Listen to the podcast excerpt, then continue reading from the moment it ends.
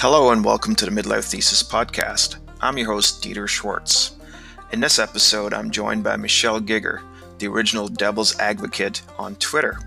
Michelle's a science teacher, and together with her husband, she also owns a small farm. All the while trying to raise four kids. Buckle up and enjoy the ride as two people that are passionate about agriculture share a little bit about who we really are. Enjoy the ride. All right. Well, welcome to the Midlife Thesis podcast. Thank you so much for joining me. Oh, no problem. Love to be here. So we uh, we touched on the what you do part in the intro, and as you mentioned in in one of your tweets, um, kind of the um, the gist of this podcast really uh, resonated with you in terms of the okay, we talk about uh, what we do, but who are we?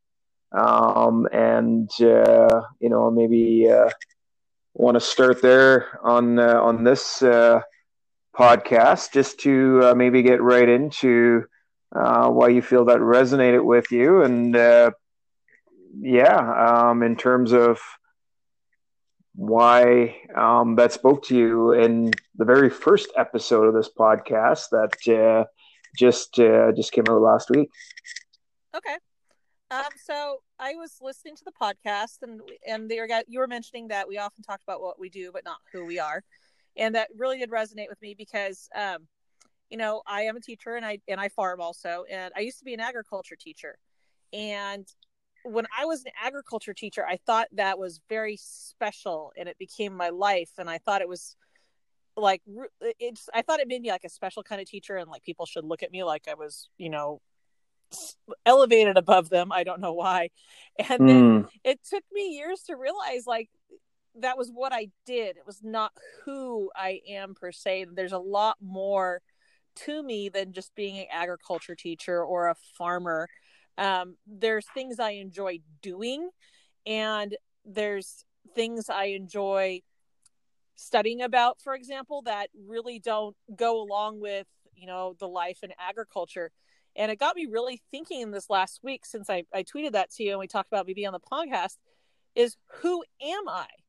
And in a strange way, I got to thinking about like in some ways I've even forgotten who I am between the last 20 years of working, farming, and having kids.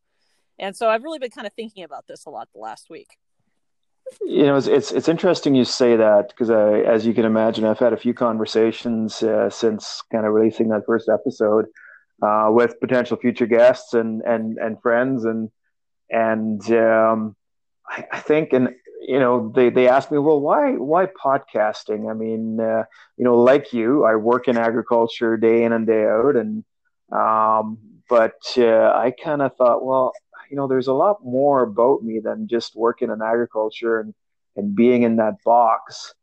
And so I thought, wouldn't it be interesting to have a conversation about that whole discovery of who we are?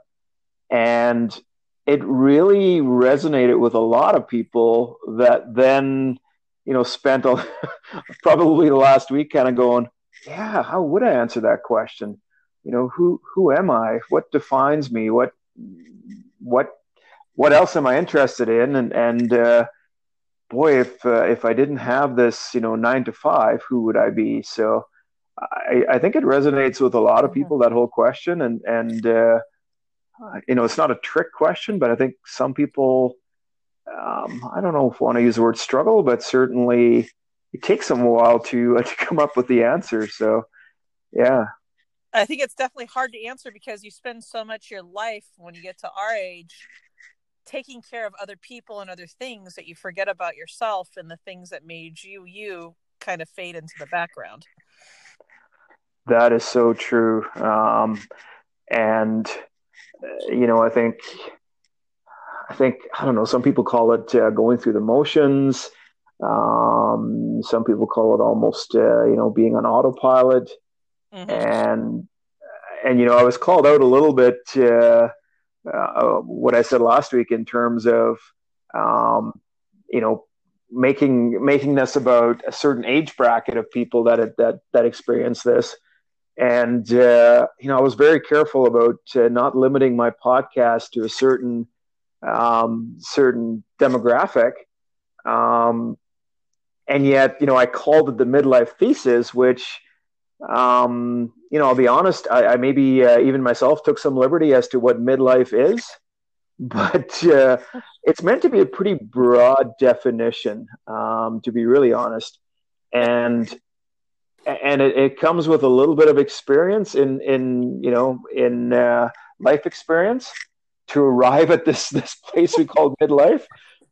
But boy, it can sure you know cover a large span, I think, and and uh, I think what unites us all is all of a sudden we arrive at this this juncture in life that we kind of go, huh.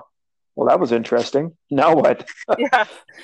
Well, it's kind of funny you mentioned that because my son the other day, you know, he's 15 years old, going on 80, and uh, he was. He, the other day we were talking. He's like, "I'm halfway to 30, mom, and and I don't have my act together." I'm like, yeah, no kidding. But it's not like you're having your midlife crisis. He's like, I feel like it. I'm like, it's more like your sixth or eighth life crisis. So don't worry, you got time. Yeah, and uh, you know somehow I, I missed out on the uh, on the well. Although with you know with what's going on now, I'm growing my hair out again, and the mullet's coming back. But you know I don't have the uh, I don't have the uh, the solar panel ponytail and convertible uh, midlife crisis so I think I kind of missed out on that. um, but uh, but who knows? Time. I mean, yeah, and there's there's lots of time for uh, you know for for thinking through life a little deeper. But um, so so tell me a little more about you know you you were talking about uh, and of course I'm keenly interested in your in your ag portion. Um, and and I was trying to think back as to when you and I first connected and it may have been over the infamous corn cob oh, um, post. Uh, and I was trying to go back through. I think that was 2015, and um, you know, you've had a few other, uh, uh, I guess, infamous moments um, that you're that you're known for. Is that the right way to put it? Yeah, infamous is a very good word. yeah, so you know, it's it's interesting some of the things that that we feel define us, but but maybe go go into that. Uh, I'd like to, you know, because I think we share that agricultural part. So maybe if you can go a little little deeper there as to kind of moving away from that and I don't know. Uh, I was going to say, like, was there a sense of loss or a sense of, um, you know, I don't want to leave this behind? Can you rephrase the question? Because I'm having a hard time wrapping my mind around it at the moment. well, you know, you, you, you talked about um, when when you change from or when your identity changed from you know being an ag teacher oh, okay. to to something else and um, i guess i the question i had is you know was that a bit of a sense of loss or or how was that you know how did that impact you well, I was an agriculture for teacher, agriculture teacher for 10 years in California. And as I said, I loved it. I loved every minute of it. It, it became my life.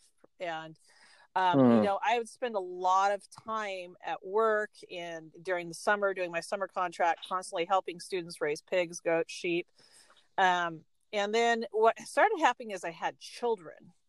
And, you know, the first child came and I could still do my job but people I noticed were not a little bit understanding of my personal time.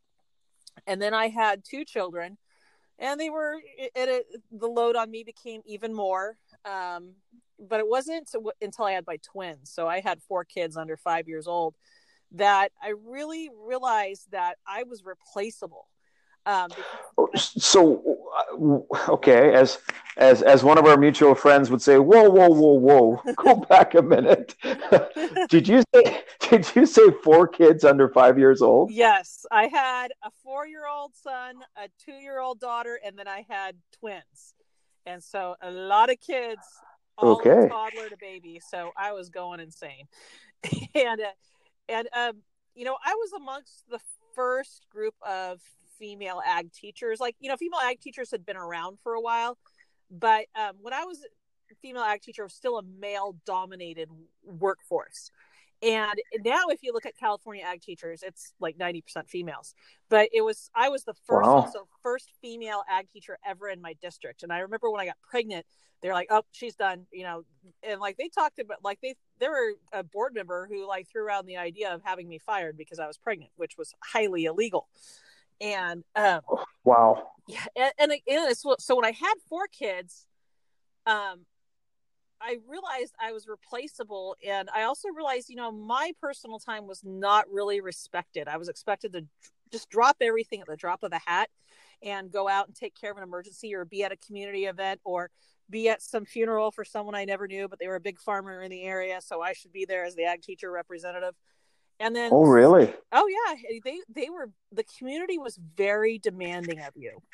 And so um, after the twins were born, when they were about three months old, they both got sick with RSV. And my youngest, Roslyn, um, who uh, she almost died. And so I was. Oh my the, goodness! I was in the PICU or NICU, PICU with her for a week, and I missed an event. And my other, I was in a four-person department, so it should have been no big deal for me to miss it. My coworkers were great; they covered for me.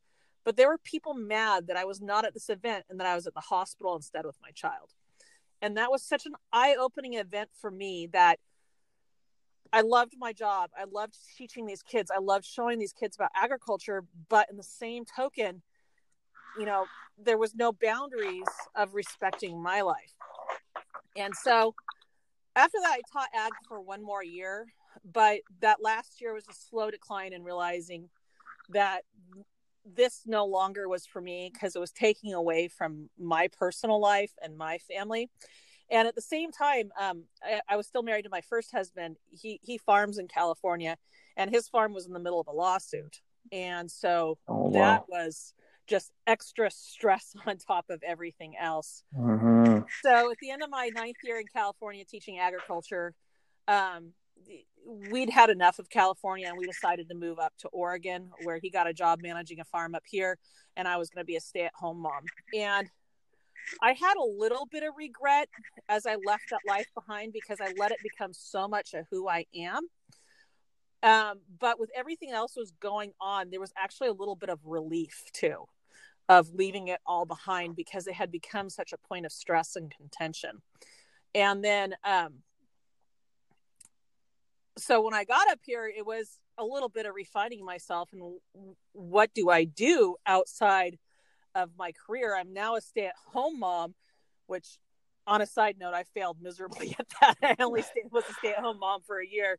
Um, you know, it's not an easy gig. it is not, man. The the I am such envy of the moms who can do it, but I was going stir crazy, and I was, you know, I was like that mom that's on a, you know, on on a sitcom as soon as the husband gets home, like hair frazzled.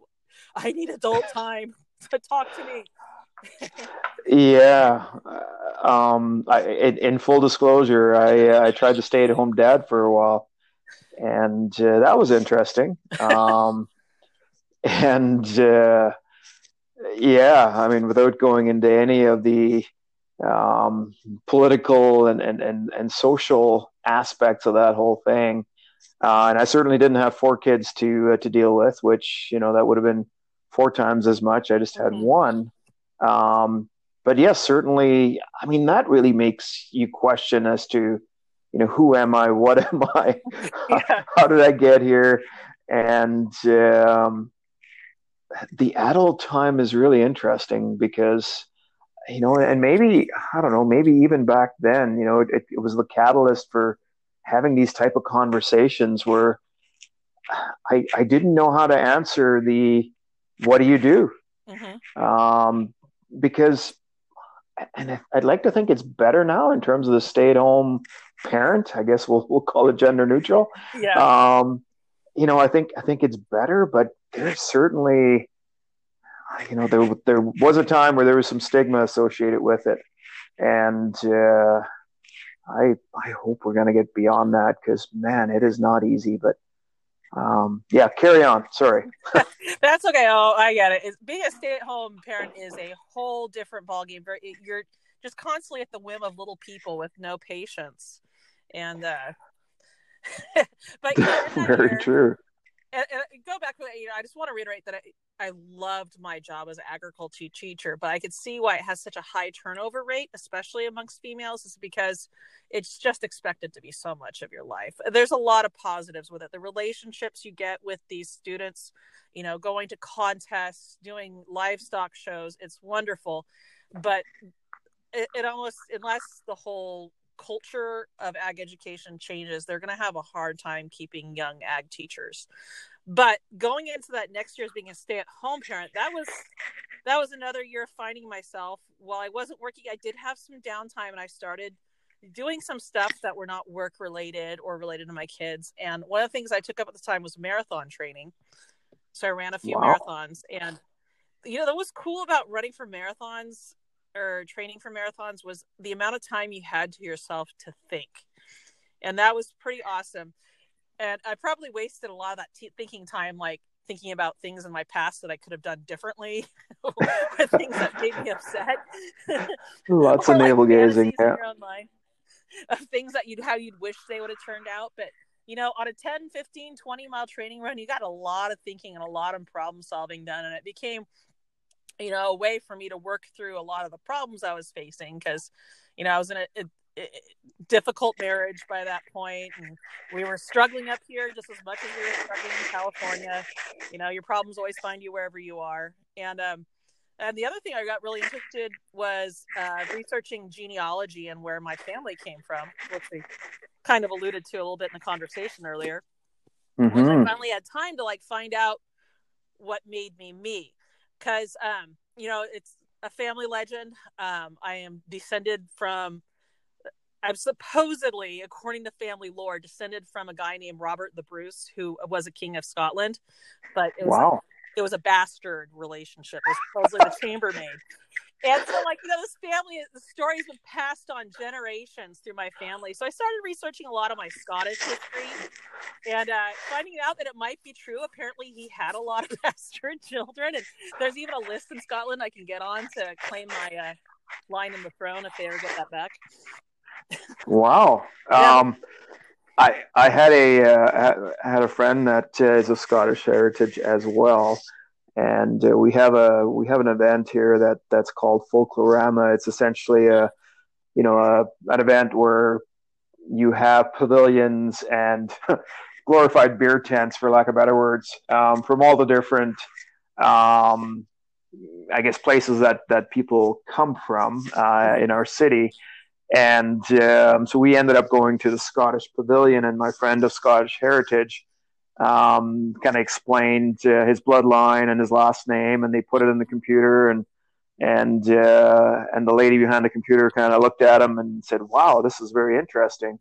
And he says, "Am I, you know, am I from royal descent?" And she goes, "No, scoundrels, rogues, and sheep buggerers." she had the she had the Scottish accent to go with it, so it was uh, it was quite interesting. And um, so, yeah, Scottish heritage is uh, has a lot of uh, colorful history. There's a lot of colorful history. I went to a few Scottish games. I, I still like going to those, but there's so I live at way out in the boonies. I mean, people don't. Eastern Oregon really is in the middle of nowhere, so it's like you're four hours from the nearest city, and uh, so I've gone to a few Scottish games. It's really funny, like you know how people are uh, in the United States thousands of miles away from the actual country. Probably never been there, but they still hold on to the feuds between clans, and it's it's hilarious to watch at these at those things. Great. So, um, your your comment on the uh, you know 10, 15, 20 mile runs, and and you're like no one was chasing you, right? No one was chasing me. I think I had a few creepers come up, but um, but it reminded me of uh, you know I spent uh, speaking of ag background, I spent a lot of time in tractors as a teenager, um, and my father was uh, you know not of Scottish heritage, but certainly frugal or very determined that our young minds would not get uh, tarnished with uh, whatever the radio would bring us long story short, we uh, we had no radio and uh, lots of tractor time, and um, I really hated it as a teenager because I needed my music wherever I went. Um, but now I find myself driving along. I, I, I do a lot of driving in my current uh, job, and uh, I I like that alone time now um, to a point. I think you can uh, you can overthink things certainly, but uh, it's great to be able to work through some uh, issues on your mind. I guess on, on long drives. I certainly I certainly missed that in the last uh, oh I don't know how many weeks it's been now four or five weeks. So yeah, yeah, it reminds me when I was a kid. My mom like you know I she was a teacher and she taught two towns away, so she took me to school with her instead of having me go to school in the town we lived in. And so at the end of the day, like I'd go to turn on the radio and she'd be like, "No," you know, and she like forcefully turned it off. I'm like, "You're not going to listen to the radio." And, I, and I, at that age, I I was I thought she was crazy, and I'm like, "Wow, how could he not like music?" But now man, I get off work and all I want is silence. And if my kids try to turn on the radio, I'm like slapping their hands away. it, it becomes yeah, quiet time. it becomes like the scene of Footloose where uh, the preacher turns off the music. Exactly. Um, yeah, they think I'm crazy. Uh, so the um, I guess the other thing I wanted to touch on, Michelle, was you're you're in a in another role now um, and you've had a really i guess to me i guess maybe back up to the ag teacher uh, let's let's finish fleshing that out a little bit because uh-huh. um, to me it, that's a fascinating position uh, one that's kind of i would say foreign to, to some people um, but what really interested me in what you just said is um, the need for community involvement. Um, that is something you know that I don't know. I, I keep using the word foreign, but um, you know, when I think of our, our teachers, uh, certainly, you know, I'm currently living in a city, grew up in a in a small town. You know, we we expected our teachers to be out and about in the community. Mm-hmm. Uh, we certainly hoped they would help, even you know, coach uh, some sports teams um, maybe help out with band practice and, and some other things. But wow, to to expect you know evenings and weekends at, at different agricultural events, that's that's really involved in the community. So so tell me more about like the expectations around that and and kind of how you manage through that.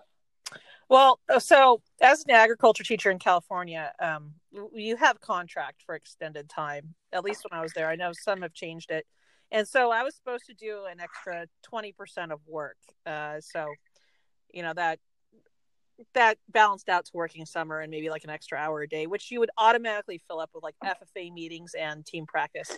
I coached a parliamentary procedure team that went to fourth place in the state.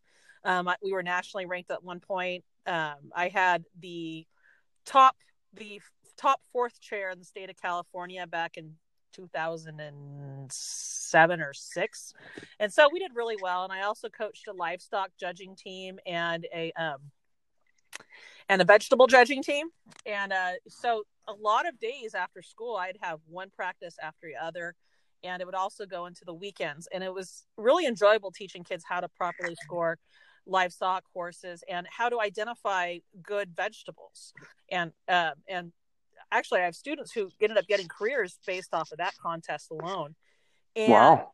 Um, then you would also have uh, just like your your fundraisers, your community events. Like I started something in one school I taught with called um, called the Halloween Hoedown, and we did a free haunted house and just like this whole theme park within the school for little kids for free as a way to celebrate Halloween. And so those kind of events they only last for two hours but they take a month of planning and building and putting together a haunted house is so much work. And so it's the time involvement of just doing these little events as standalone. We had a huge pancake feed we did every year. We had a huge tri-tip feed. We had a uh, we had a steak and lobster feed and so all these different events that were a lot of fun they just took full years of work at planning and they were also fundraisers and then on top of that if you know community agriculture events that weren't necessarily related to the school you were kind of expected to make an appearance at and bring a few ffa officers to show them off and have a kind of essentially a dog and pony show so it became a lot of time uh, throughout the year. And at first, when I first started, I had no children. It was easy. You know, I, I had nothing better to do. But as I started having kids, I needed to have things scheduled out. And um, by the time you have four of them, trying to schedule anything is impossible. yeah. I mean, you take a schedule and you might as well rip it up and laugh. Wow. So, you know, one of the things I'm I'm hearing, and and maybe I'm projecting myself into your experience a little bit, is, um, you know, it, it it sounds it sounded like that was a lot of hard work, mm-hmm. um, but it also, you know, getting back to kind of this whole discussion about uh, who you are, that really became your identity um, in the community. It sounds like in terms of um, oh, here's here's Michelle, the the ag teachers. Am I under like am I seeing that right? Yes, and that's who I and it was almost like your kind of property too. Not even just like that's your personality. Oh, You're the town's ag teacher, and this is a very small rural California town I was in. So mm-hmm. you became the prop, and if you did something wrong, the whole town knew about it right away. And that is. My, that's the beauty of small towns. my husband at the time, like, he's like, you might as well be the mayor. He's like, you're expected to be at everything. Um, everyone knows what's in our business, and you, it, like everyone looks to you to run a run a community event. And I'm like, yeah, you know, I'm essentially the mayor of this town, I guess. And so it, it was a it was a big deal. And um, I did teach at two different high schools. The first one was that very small one I alluded to, and the second one was where I was in a four person department, and so we were able to divvy up jobs easier. But again, the pressure to be at everything was still there, and also the pressure to like be the best at everything and to constantly be winning. I was just, you know, just as you were saying that, I, you know, with that much of a, you know, community spotlight on you, um, the pressure to excel and to to never you know to never let them see you sweat to, to use that uh, line you know that that you you've got it all covered and uh, you know all eyes are on you um, that had to be a lot of pressure and and I I'm wondering um, you know whether your the successes that you had because it sounds like you you did really well at, at what you were doing um, and I'm trying to figure out how to phrase it. You know, I don't want to say it, it it's almost addictive to uh, to to you know that that sounds that doesn't sound very good to no, say. It was you're, it you're, was addicting. The attention, the expectations yeah. in a way were addicting because it made you feel good about yourself. And yeah, you know, because ag teachers are rare. It is it's not a program that's in every single school. You start to feel like th- this does make me special because it is so rare and this is what we're doing. Um, but at the same time, like uh, in other ways, it did kind of mess with my self confidence because uh, there's a lot of cliques. There were a lot of cliques at the time amongst ag teachers in the state, and who you know was kind of how far you went in the state association of ag teachers. And so it had its own like hierarchy built inside of it. Wow. I don't think a lot of people outside of ag understand, or even within ag understand, is like there's t- ag teacher organizations where you know you can move up in leadership and a lot of it is based on who you know and whose program you went through. And, you know, I wasn't able to go through an ag program in a high school because I was from a uh, San Francisco Bay Area and my program closed down. So I was coming in as an outsider and, you know, and in some ways, you know, it could also be detrimental to your, to your mental health because in one side you're feeling like you're doing all these great things but on the other side you were kind of like you know ostracized for not being part of the cool crowd I, am just I, am sitting here and I'm I'm you know clearly it's hard to tell uh, with audio that I'm I'm I'm virtually speechless because I I'm just uh, you know it it's a it's a world that's that's somewhat foreign to me I have to be honest and and I you know I shamefully admit that sadly a lot of our ag education in this country um, you know is is few and far between and I, I'm not aware of any even agricultural course that exist anywhere anymore. Um, you know, and we're trying very hard as people in the industry to bring some ag education back into into schools uh, at all levels, uh, including you know human ecology courses where you know everybody is is having a great time trying to figure out how to make sourdough and, and what fermentation is all about. So um, it, uh, it it's just I, I'm yeah i'm sitting here and, and and you're putting so many things together you know the clickiness of things um, it was a juggling act you and, know, because and you're cool. three parts. There's the classroom, there's FFA, which is leadership, and then there's SAE, which is projects, which is like the county fair, raising livestock. So it, it's definitely about juggling act where you got all these balls in the air and you're trying to make sure that none of them fall. And as soon as one of them falls, someone's pointing their thumb, laughing at you, or your their finger laughing at you. And uh, it was a lot of pressure, but I loved it. And in a strange way, talking about it, like because I've been offered to go back on a few different occasions because um, mm. every once in a while they're looking for an ag teacher in my town I live in now, and they they asked me last year if they could move me into the position, and I was like, no, not until after all my kids are graduated and moved out. When I have time to be a slave again, because right now my kids need me. And and that's you know, I think that's a great place to arrive in life when you uh, when you finally get to that place where um, and I'm not I'm not saying you know you you didn't have this before. I'm, I'm certainly don't mean to be judging, but um, it, it feels as a human being that you finally arrived at a place where you can kind of stand up for um, you know set boundaries and stand up for yourself mm. and, and to say um, no, I'm good. Yeah. And, and and sometimes well, sometimes we need some financial stability to be able to say that without fear of, you know, losing our losing our job. To be able to say, I guess if I if I'm not working here, I'm still going to be able to put food on the table. So that pressure is not there.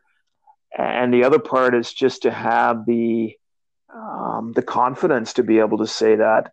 And then lastly, I think you know you touched on it am I willing to give this up? Am I willing to give up the prestige that, that comes with this, the, the title? Am, am I willing to go from the community ag teacher um, that people look towards to rather than, you know, putting on the, uh, the haunted Halloween house, I'm now just a person that goes to the haunted Halloween mm-hmm. house. Um, so just, yeah,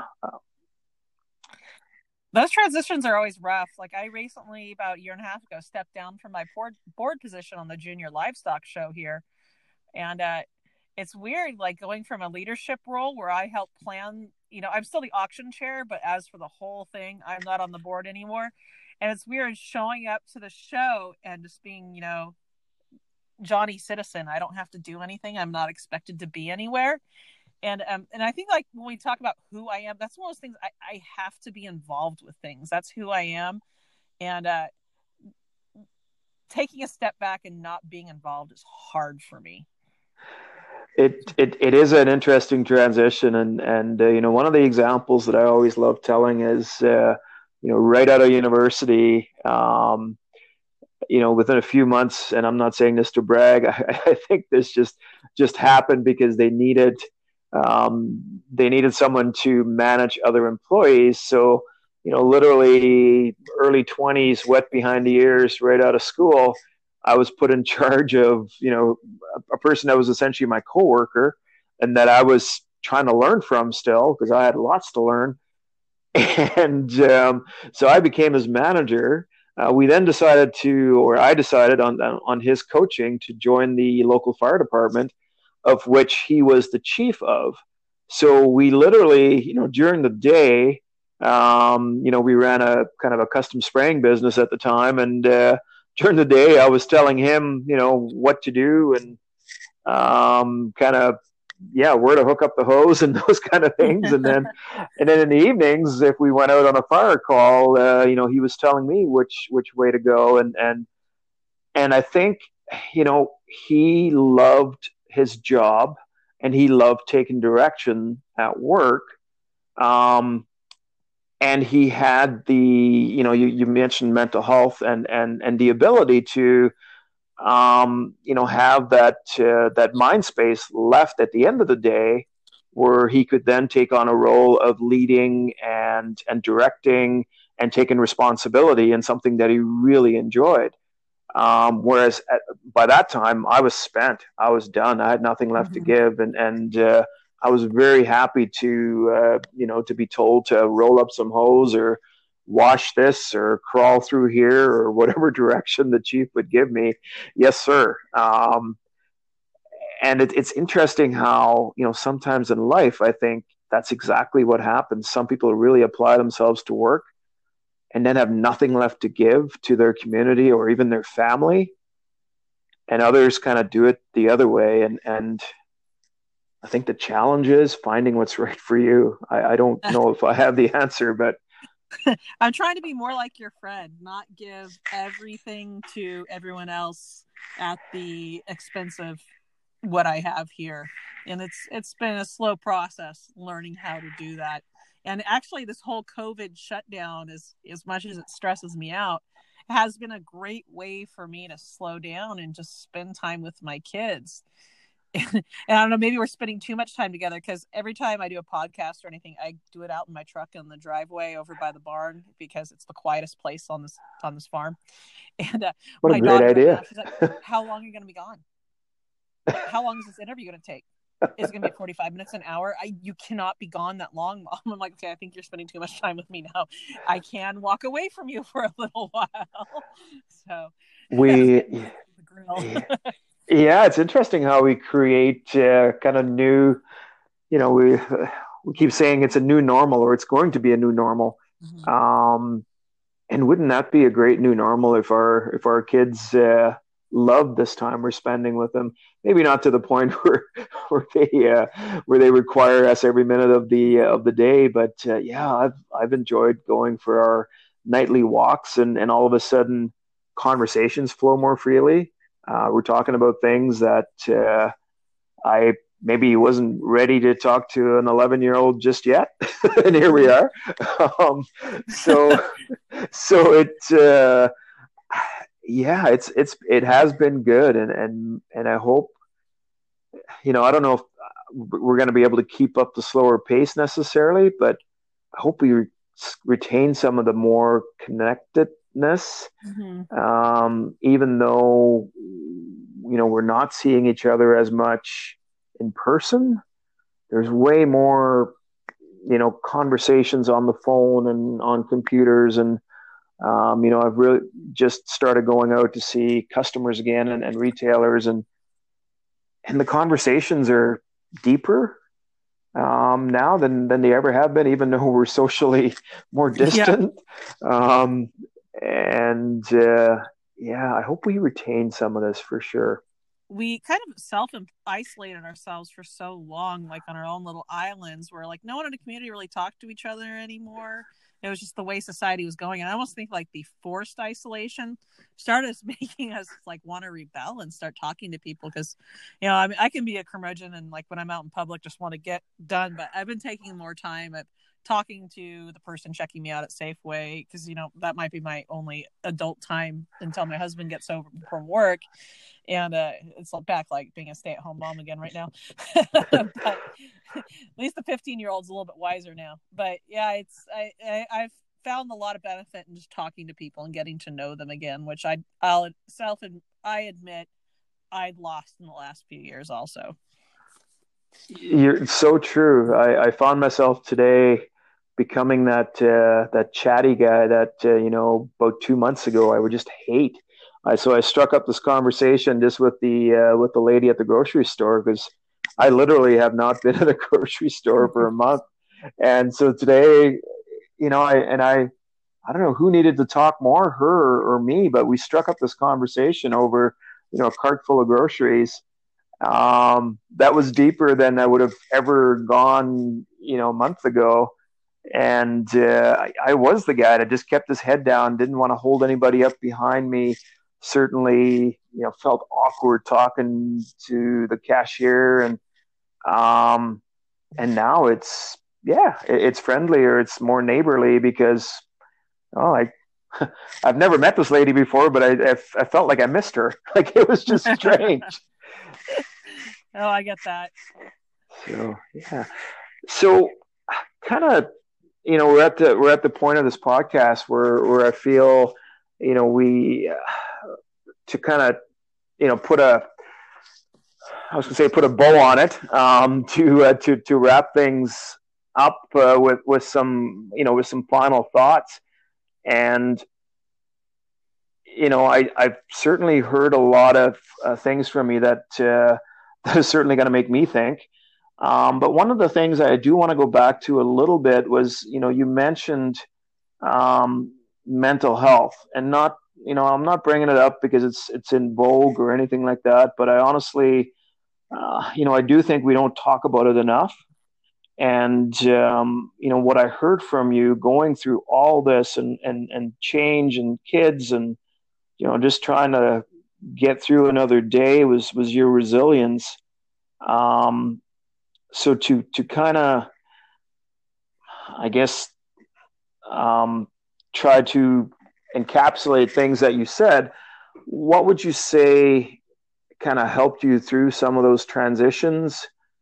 And you know if i was going to say if you if you could do it over again would you do anything different or you know how how has this time kind of prepared you for what comes next where where do you where do you see yourself five years from now or ten years from now? Like how how is this uh, time prepped you for um, future beyond beyond teenagehood, beyond the four kids? well, you know, I, have had a lot of changes in the last ten years of my life, like, and you know, and I don't like I I let me rephrase this like I try I was afraid to mention like mental health stuff then because I don't want to seem like a bandwagoner or like you know trying mm-hmm. to think about me. But I've had a lot of tough hits over the last ten years where I've gotten into some pretty dark places myself, and one of the things that's always gotten me through um, is exercise. So like I used to love to run. Now I'm into CrossFit, and also just spending time with my kids and doing sports with them. Like we are a softball family, we're a sports family. We do, we almost do every sport under the sun. And just working athletically with my children has been a great relief for me. Um, and just kind of helping them become well-rounded individuals in themselves. Um, now I'm at the age where my youngest is 10, the twins are 10 I, am going to be an empty nester in about eight years. And the great question of where I see myself in that time.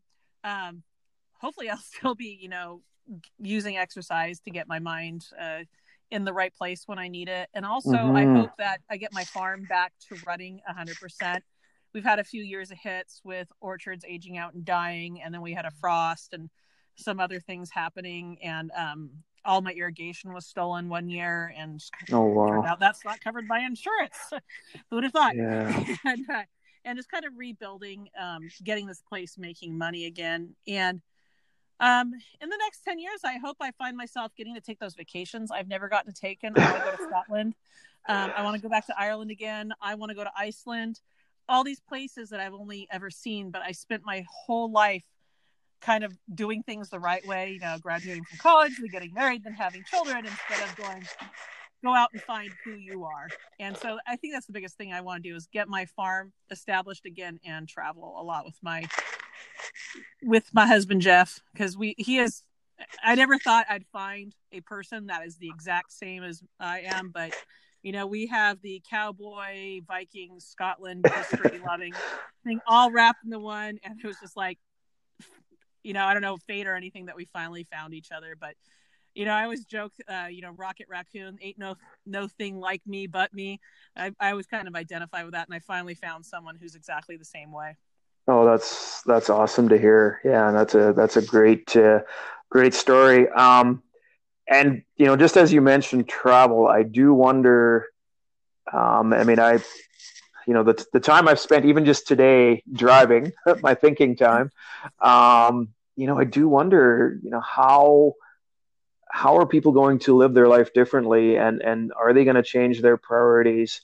And as much as we think, you know, travel's kind of des- the travel industry is kind of decimated right now, you know, I I certainly um, will put a lot of priority on looking after myself from a mental health and and uh, you know exercise point of view, as well as just getting out to see more of the world. This this was a real wake up call that it could all change, and it oh, felt yeah. like it changed overnight for us.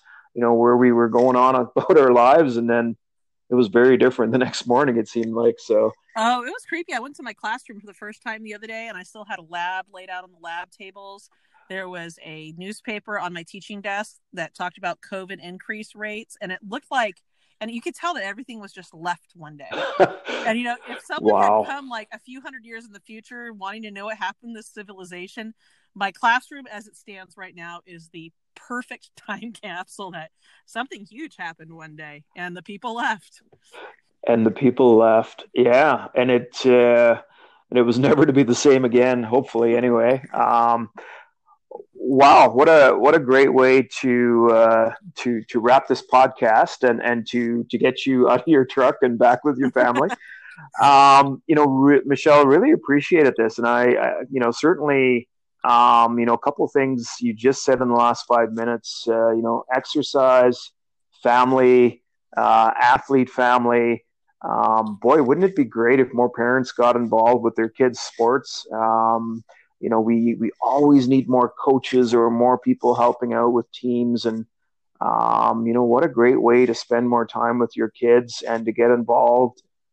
But it's also good for you, and I really like how you. Uh, how you brought that in there too. I mean, it's good for your health as well. So, um, fantastic. So yeah, thanks, thanks again, Michelle. Just, uh, just really appreciate it. Um, well, thank you for having me. And.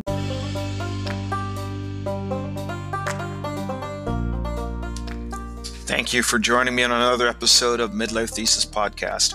I hope you found this entertaining, educational, and hopefully it made you think a little bit. Join me again next week. Don't forget to click, like, subscribe, and by all means, give me your comments. Love to hear from you. Thanks again for listening. See you next time.